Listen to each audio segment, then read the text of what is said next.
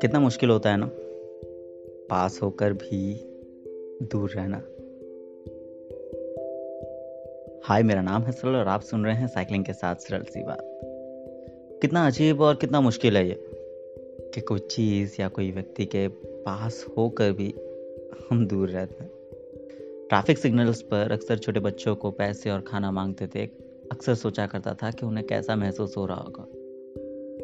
उन्हें जो चीज़ चाहिए, चाहे वो खाना हो, कपड़े हो, या कोई भी चीज़ जो उनके पास नहीं है, वो सारी कार में मौजूद है। कार के विंडो पे उनके हाथ है और नज़र कार के अंदर झाँक रही है उसी उम्मीद के साथ, उसी आशा के साथ के ये अंकल या ये आंटी मुझे कुछ दे देंगे। चीज़ें जो चाहिए वो पास है और फिर भी बहुत दूर है। कोरोना के टाइम पे जिन घरों में कोविड के पॉजिटिव केसेस आए थे, जो होम आइसोलेशन में रहे हैं, उनके बारे में अक्सर सोचता था कि कितना मुश्किल होता होगा वो।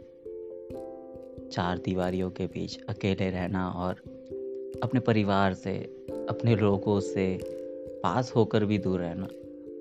आज पास होकर भी दूर रहने की बात इसलिए कर रहा हूँ कि पिछले महीने जब तेरह दिसंबर को एक्सीडेंट हुआ था और उस दिन से आज तक छः हफ़्ते हो गए हैं करीब। जो चीज़ जिसकी वजह से पॉडकास्ट शुरू हुआ, जहाँ से ये शुरुआत की पॉडकास्ट की साइकिल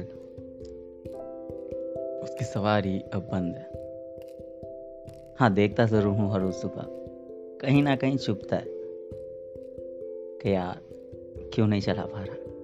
इन सब चीज़ों के बारे में जब सोच रहा था तो सोचा कि क्या चीज़ है जो हमें बिखरने नहीं दे रही, जिसने हमें जोड़े रखा है। पास होकर भी दूर भले ही हैं, पर हम हारे नहीं हैं। क्या चीज़ है वो?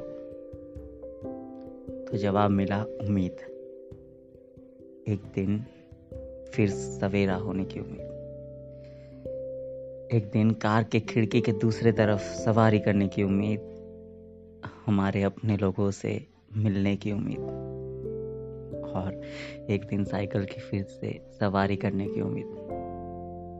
तो बस उम्मीद रखनी है। और उसे खोना नहीं है। तो बस ये था आज का पॉडकास्ट कैसा लगा कमेंट सेक्शन में ज़रूर बताइएगा। दिस वॉज़ मी सरल और आप सुन रहे थे साइकिलिंग के साथ सरल सी बात।